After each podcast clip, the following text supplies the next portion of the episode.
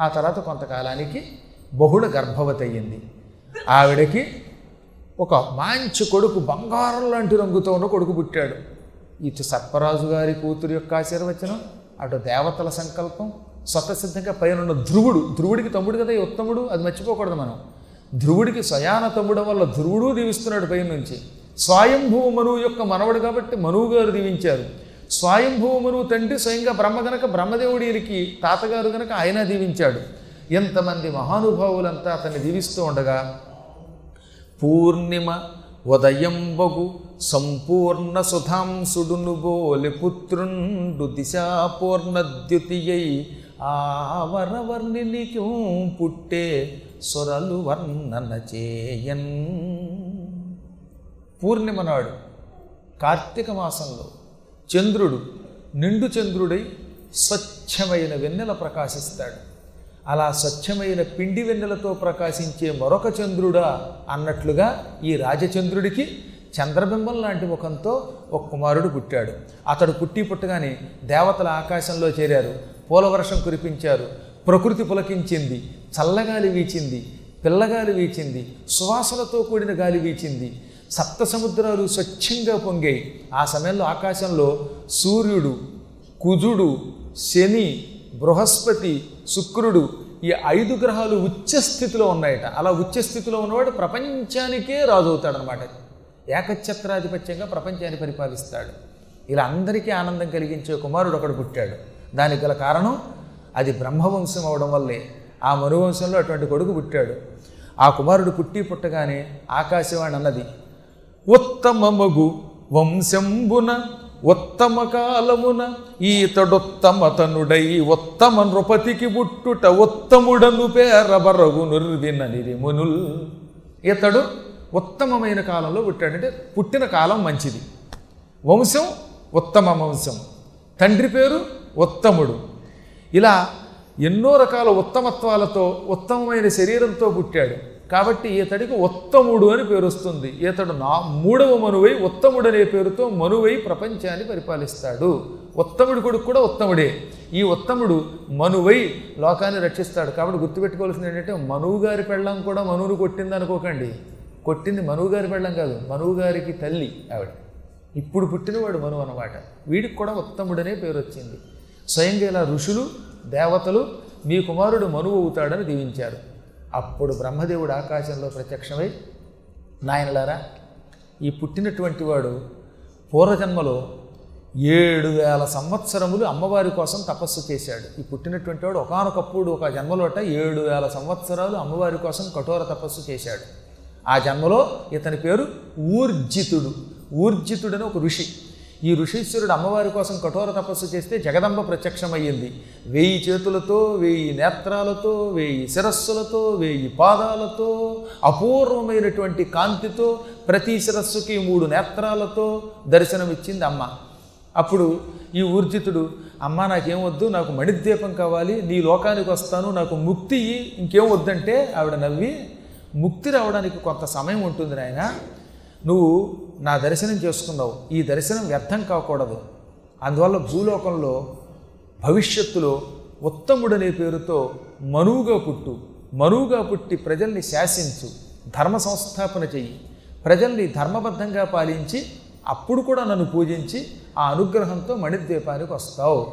నీకు ఉత్తముడిని పేరు వస్తుంది. మనువులలో మూడవ మనువు అవుతావు అని అమ్మవారి దీవించింది. అమ్మవారికి లక్షణం ఉంది. తనను పూజించిన వాళ్ళకి ముందు సుఖాలు ఇస్తుంది. తర్వాతే మోక్షం ఇస్తుంది. సుఖం ఉంటే మోక్షం ఉండదు భోగాలుంటే మోక్షం ఉండదు మోక్షం ఉంటే భోగం ఉండదు ఈ రెండు పరస్పర విరుద్ధాలు.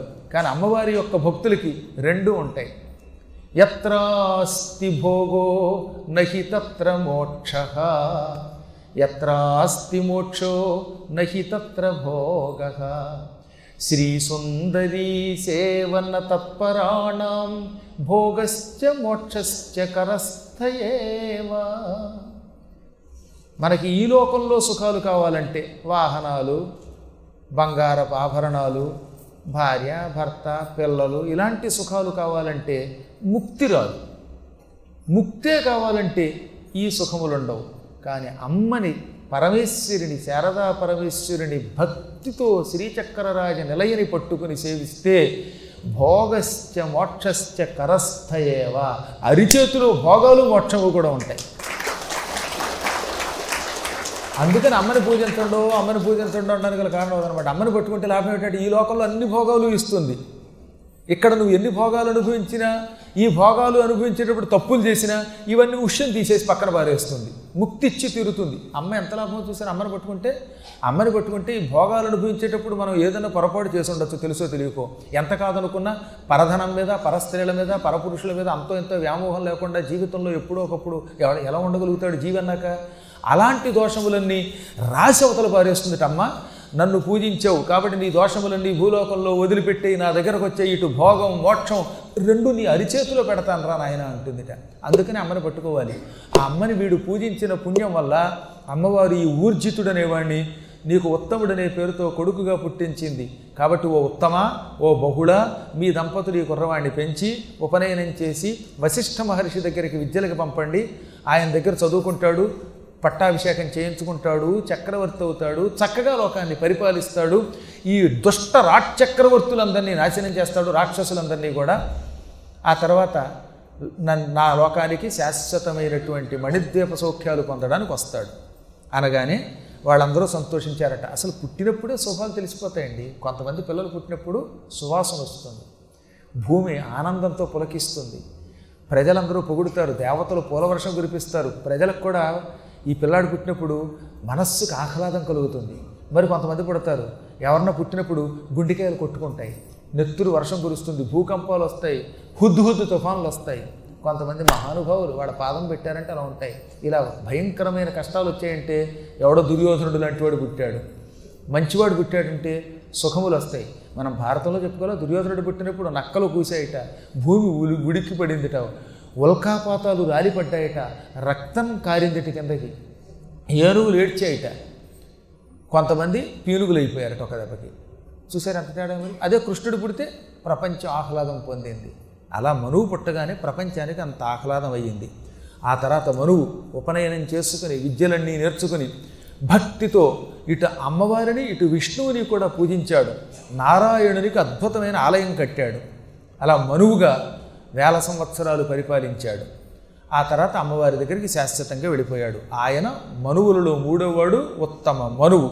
ఈ ఉత్తమ మనువు కాలంలో స్వధాముడు సత్యుడు శివుడు ప్రతర్ధనుడు వీళ్ళంతా కూడా ప్రమథగణాలయ్యారు.